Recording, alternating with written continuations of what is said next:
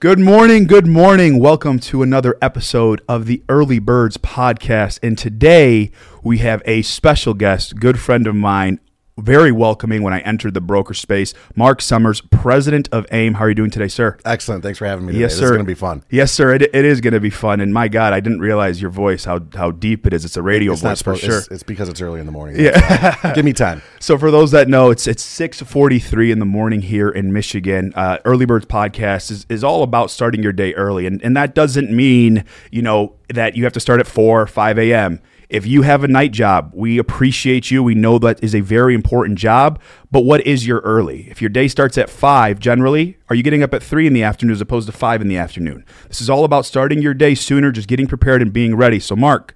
I'm going to dive into it, sir. Uh, your background is very fascinating. Been in the mortgage space for some time. I just learned uh, you were also a ball boy. Yeah, your yeah, entire life. Can you tell me about that? That's the fun stuff. So Yeah. yeah, um, no, my, my dad was uh, was one of the vice presidents for the Palace of Auburn Hills Pistons, and uh, I think God, when I was ten years old, nine years old, he was working the games. And you know, me and my brother, he he missed us, you know, and he was just like, "I got to work these games." You know, he went in every day at seven a.m.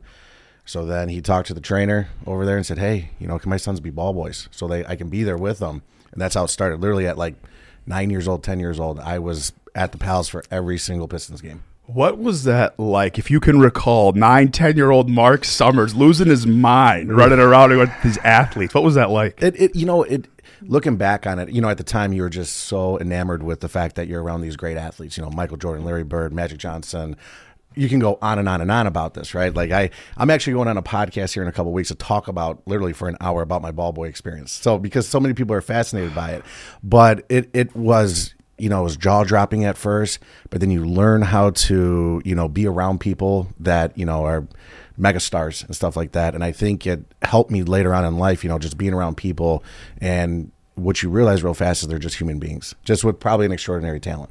Is, is what it boils down to. But I mean, I learned so much from it. I've gained so many experiences from it. I still talk to some of those guys once in a while. So it, I mean, I could go on and on about being a ball boy. It's it's something I'm curious about from a mindset perspective, and, I, and I'll kind of fill you in a little bit. So with with my background, I'm first generation. My dad was actually one of the first Arabic singers uh, in the country, in the United States. Okay. He moved here when he was 18 years old, and I remember growing up, like everybody in the community, the Arabic community here in Michigan specifically, they love my dad, and I'm the firstborn son, and so in my culture, that's like a big big deal. So I remember, to your point, it was at a different scale, but when I saw like my dad in that light, and then I saw people the way they looked up to him and the way they wanted to talk to him, and you saw people like line up just to speak to my father, that gave me like a different mindset as I grew up too, because I was like, okay, there are parts of that I really loved. I'm like, okay, like I have to act a certain way, a different way. I got to grow up a little faster because of it. Did you go through that with being around those athletes, and then do you believe that's taken uh, its shape on you today when it comes to your success and your focus and everything you do? Absolutely, one hundred percent. I mean, you hit the nail on the head there. Uh, just how to treat people. You know what I mean? And and you know, not yeah, president of AIME, and we we we have these great events, and you know, there's people that want to talk to me, and which blows my mind. But that people actually want to talk to me. But at the same time, it's like you you learn how to treat people and give them the time. You know that it it may not be a big deal to me, but it's a big deal to them. So then it makes it a big deal to me. You know, even if it's just a hey, how you doing? Thanks for you know your time and energy with AIME. But no, it it it it humbled me. It also teaches me just how to treat people properly. You know, that's so spot on. It's so funny. I, I uh, you never know how big your impact can be on people, and so much of it has to do with your attitude on a daily basis. And I try to tell people, especially in the role that I'm in today, it's like I have to be on nonstop. Yep. And we have our days. You and I were, you know, talking a little bit earlier today, Off air, off air, off air, yeah, we were stuff, talking You know, we're not ready to talk about it yet. Uh, maybe in 20 years, but o- off air stuff. You and I were talking about just from a leadership perspective that you deal with. But like, you got to be smiling. You got to be just dialed in constantly. And so that's something I'm always, you know, very fascinated with on my end. What is that situation like for you when uh, maybe there's some conflict arising, and then you know you got to keep that straight face on, Mm-hmm. and it's not even play that game, but it's just being a pro. That's how I look at people. Are like, oh, you're being political. No, I'm not. I'm being a pro. I'm Yep. processing my emotions, and I'm dealing with it the way I believe is best to deal with it. How do you cope with all that, especially in the role that you're in, dealing with so many people in the broker community? Well, let's be honest here. All of us mortgage brokers are very, very emotional. Yes. We're very, very reactionary too.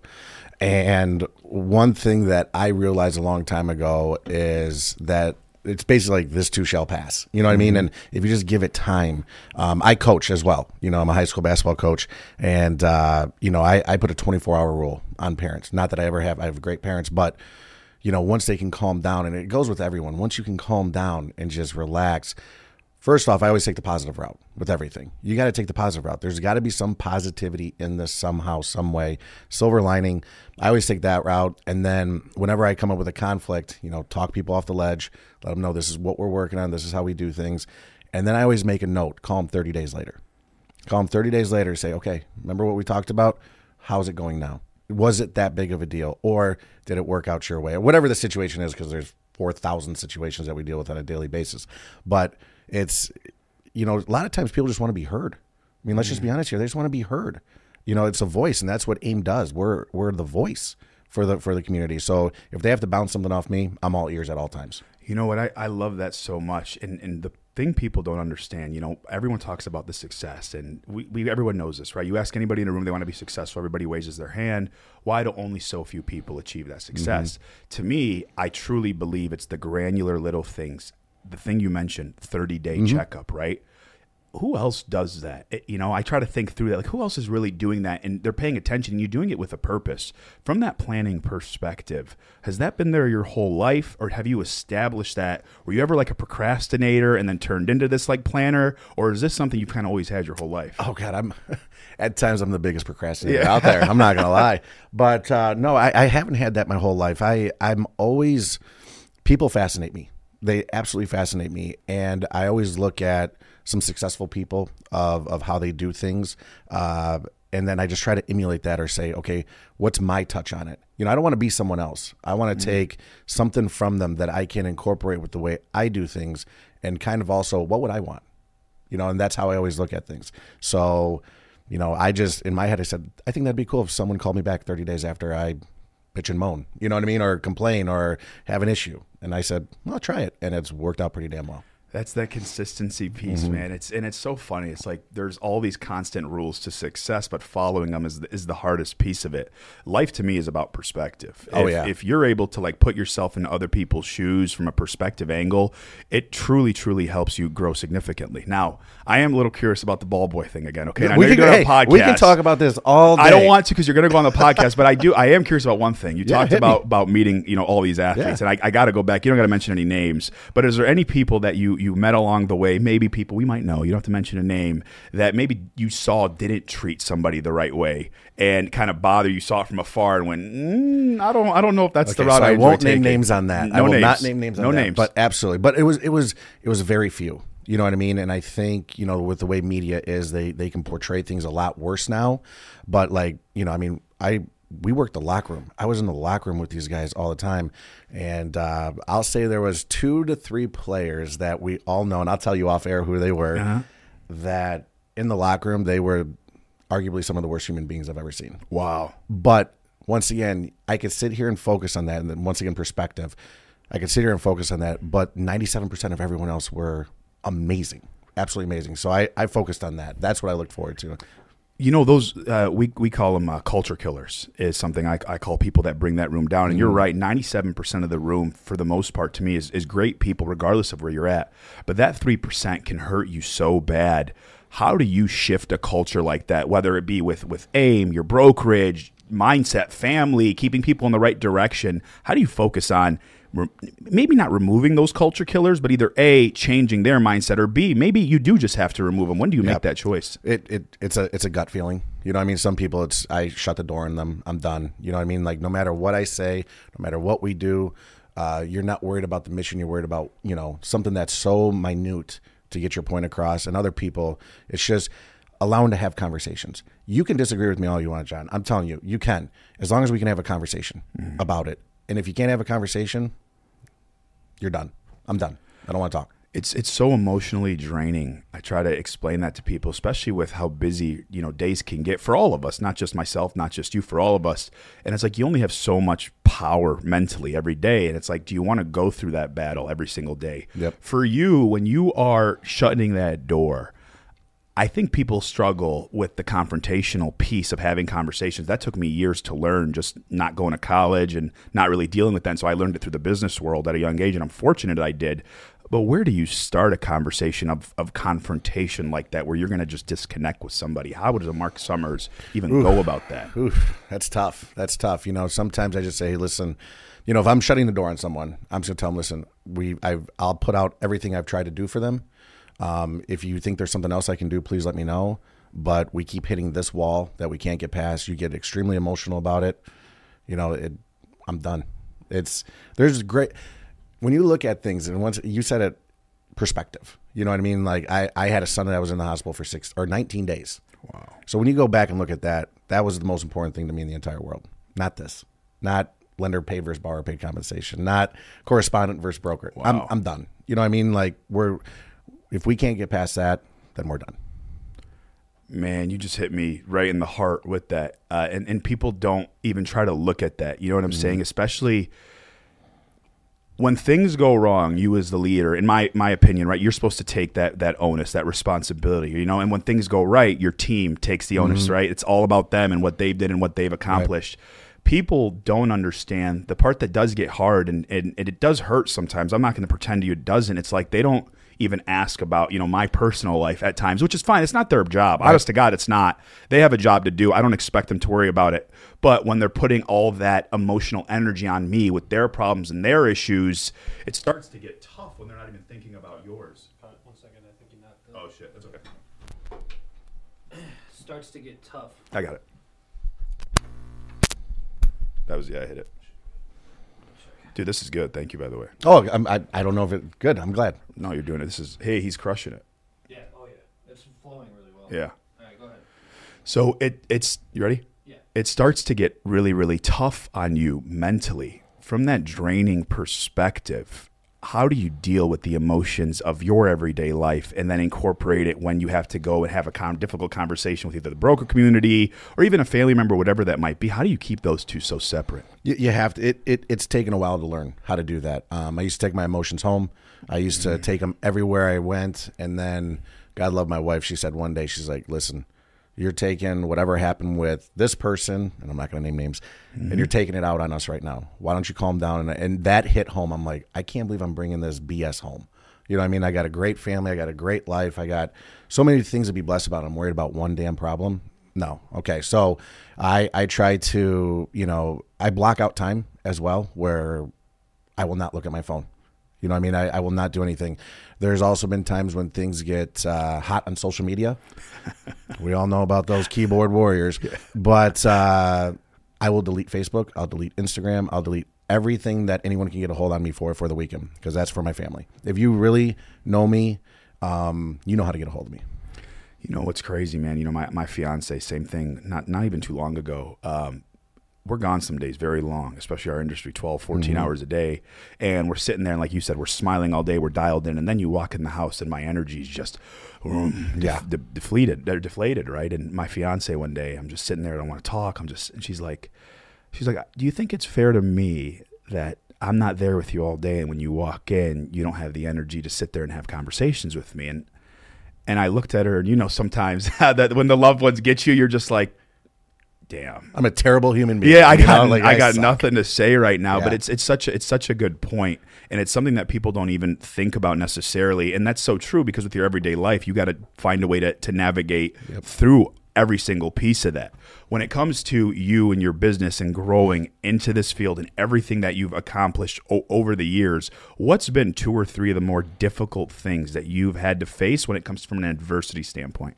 Oh God, give me a day. Every is an adversity day. I mean, really look at it. Um, two or three things, ugh, those are tough.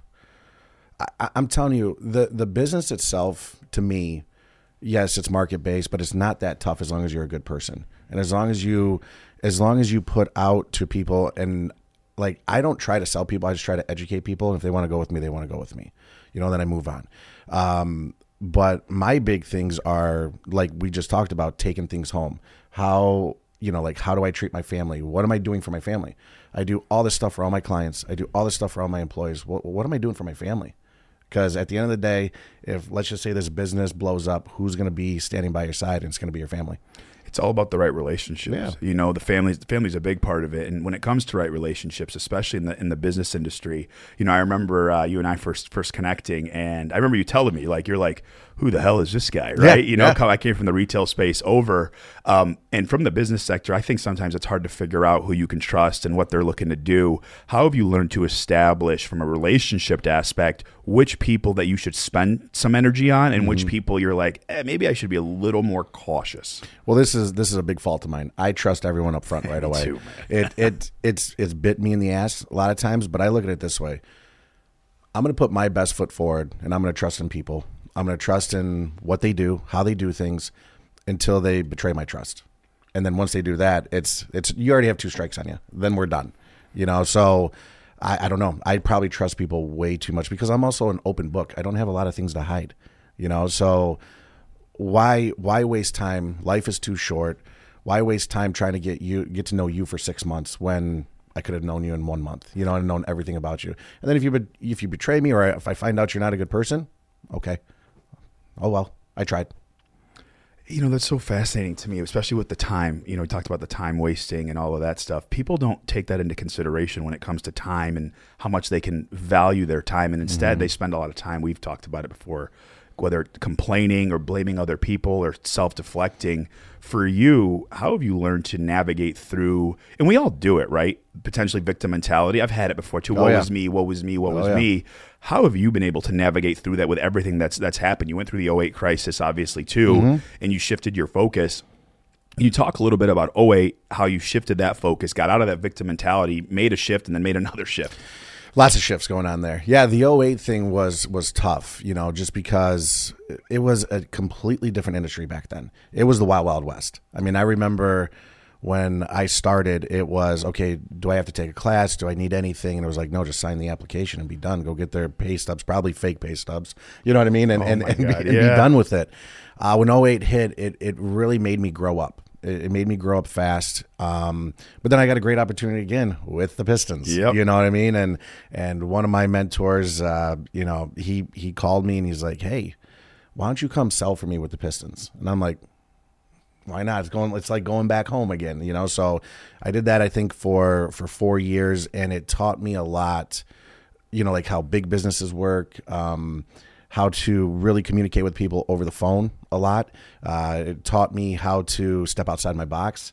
It taught me many things big budgets little budgets it, it taught me so much i am so glad 08 happened in one sense just because of what i learned from that So hold on a second. So 2008 happens. All of that occurs. You shift into sales for the Pistons during a recession. yep So you started selling tickets. yep corporate sales suites yeah the whole nine How difficult was that? What kind of shift was that from your mindset to from mortgages over to that? oh my god it was it was it was it was a complete 180 but once again i looked at it and i could have sat there and said well this isn't mortgages um no i'm not making $5000 on a deal per se but i sat there and said i'm blessed someone wanted me to to come do this with them you know what i mean and and just this experience i mean hopping on the pistons private plane and flying to cleveland or you know i mean like experiences once again because i don't know i'm not this big big philosophy guy but at the end of the day all we have is our experiences and that's what I always talk about. I mean, even going back to the Pistons,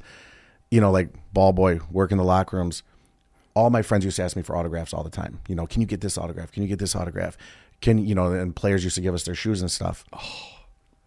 I'm telling you right now, the day that I was done, you know, go, going to play college basketball, and I was done being a ball boy, they all my friends and you know, and and she's now my wife at the time said, "Well, what what do you have?" I didn't have one thing. I didn't have one signed card, one pair of shoes. I gave them all away. Why not? Those people enjoy it way more than I do. I got the experience. They just got a pair of shoes. just being so selfless, man. You know, I people.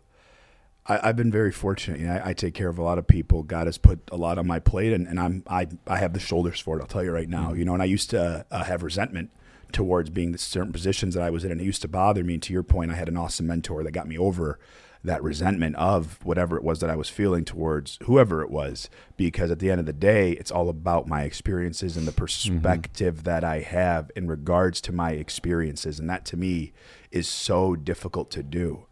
how has it helped you more sharing and just giving as opposed to you keeping everything closed in and inside like a lot of people do nowadays? I don't know how people don't do it more.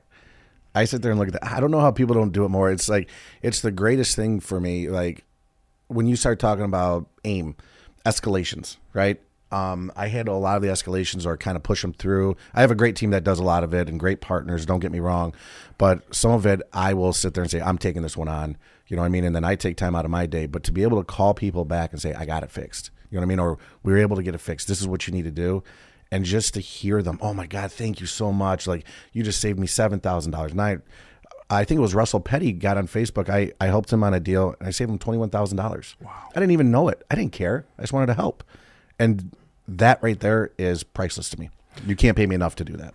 You you did you so I don't know if you remember you did one for me and I I've Oh, oh my- I forgot about I- that. and I never it's crazy because like I tried not to ask for you know stuff of that nature I, I'm very dialed into it but I'll never forget I I asked you I broke it all down for you and not even three hours later I got a text back from you you're like yo this is all set Yep. and I was I like, totally forgot about that. Yeah, and I see, was- I don't, I don't. I mean, like I thrive on it, but I don't like hold it. You know, no, you don't. just- think I it's not a on to the next one. You're Let not coming back to tap me on the shoulder and be like, "Hey, you remember when I did you that favor?" I'm going to now. Yeah, yeah, yeah. now that you remember, that's the part people don't get. It's like you're not you're not doing. It's not even favors, right? It's when you do it, it's out of the kindness of your heart. And I try to explain to people when I do something like that, my heart is so filled. Yep.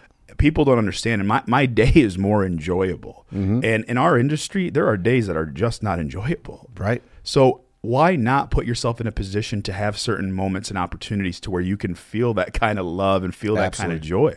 I, I mean, that, I look at this. I look, I looked at so many people that helped me through the years. You know what I mean? Or just treated me outside the box a little bit differently, a little bit more special. You know, uh, we can take it back to the ball boy days. Grant Hill, he was my guy. Like he, he was the man. He is so much my guy. My my firstborn's named after him. Oh my god! You know what I mean? man. So, and the true story, and he was so great to me. I remember, I think I was 16, maybe 17 ish. And when he was leaving the Pistons, he pulled me into a room on the side and said, Hey, just want to let you know, no one knows yet. I'm going to Orlando. And I was, I was heartbroken by it because he was, he was my guy. You know what I mean? And so many other people treated me good, but I look at this like on my 16th birthday, you know, lets me use his car, gives me all this Duke stuff. That's why I became a Duke fan. I mean, like, and I sit there and look at it and go, he didn't have to do that. Like, pe- people don't have to do things, but why? Because he's a good person. So right away, I sat there and said, my first, my first son's gonna be named Grant. I'm getting emotional and you're giving me goosebumps. I'm just being honest with you. So, um, and there is a reason for for why. And, and I used to think this all the time. I had the, the most incredible mentors. I really did. I'm so so grateful because I would not be in the position I'm in, especially with my background and, and not you know being first generation and not having financial literacy. And um, I used to ask myself, I'm like, why is this you know this human being pouring into me that doesn't need to pour into me and teaching me and guiding me, and they they want they want to help me. And you know what I learned about it? And as, as I got older and I kept asking them these questions, and my, my biggest mentor passed away about five years ago, only a couple days ago.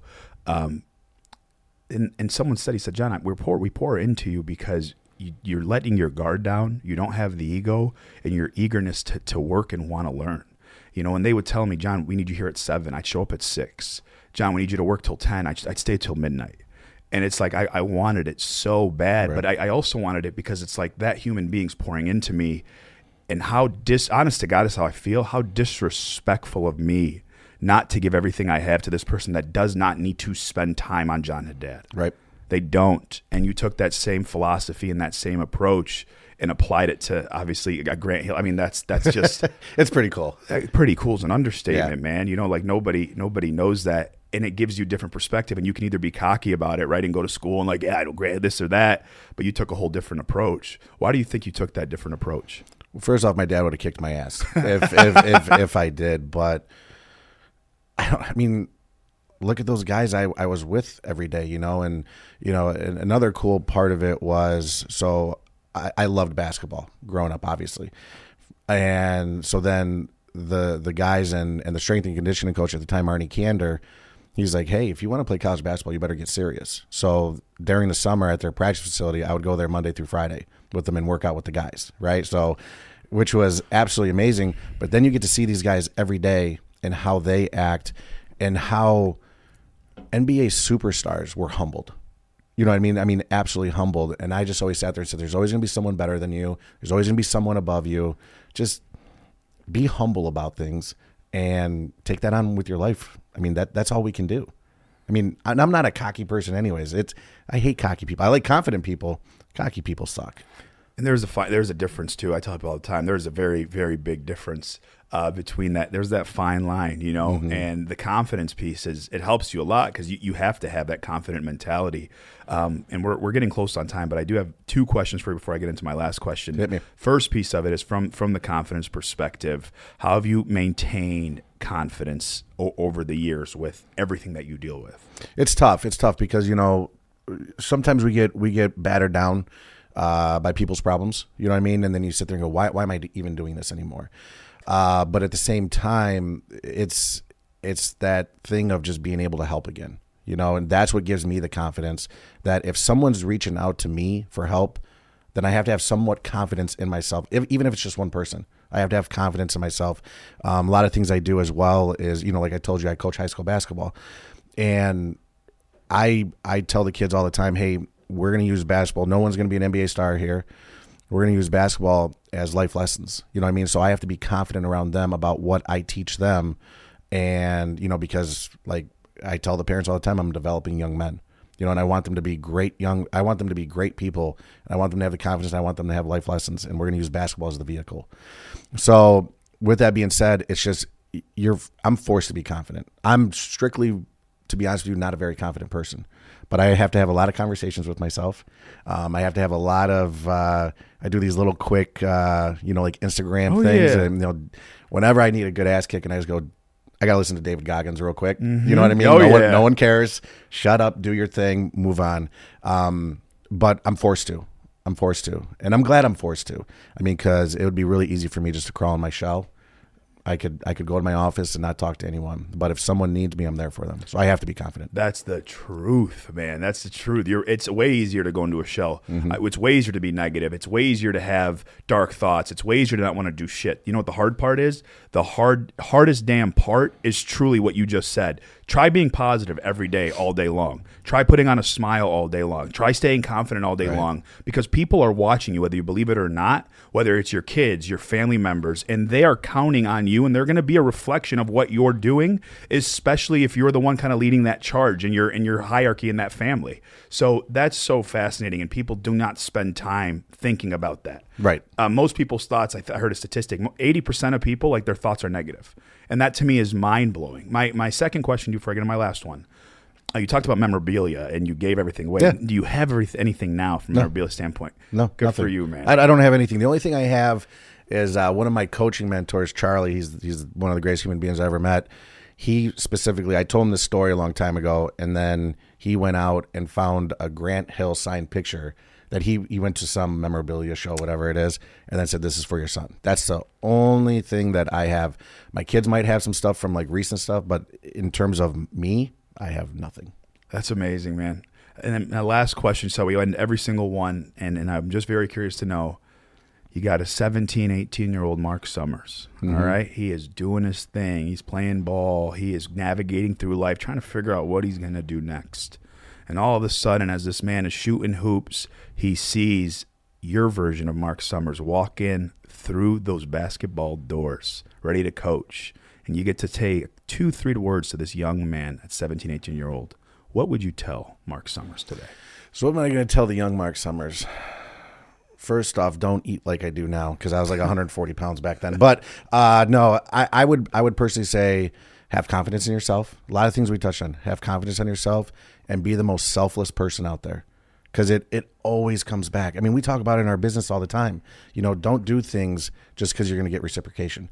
Do things because it always comes back. It it's it's the way the world works. It's karma. I'm a big believer in karma, you know, and be selfless, be confident, and take care of your family. Man, I appreciate you very, very much for being on here. That is another episode of the Early Birds podcast. And for those of you out there, I know it's not easy, and I know your lives might not all be the same and might not all be rainbows and butterflies. But here's what I will tell you, and I know this from the bottom of my heart I have been in dark places, I've been depressed, I've been through all of it. It is way harder to focus on the positive, but I can promise you this when you do, when you surround yourself with those positive people, your life, day by day, slowly but surely will change. But it's going to take you and your discipline to focus on that positivity. And I challenge every single one of you to do that.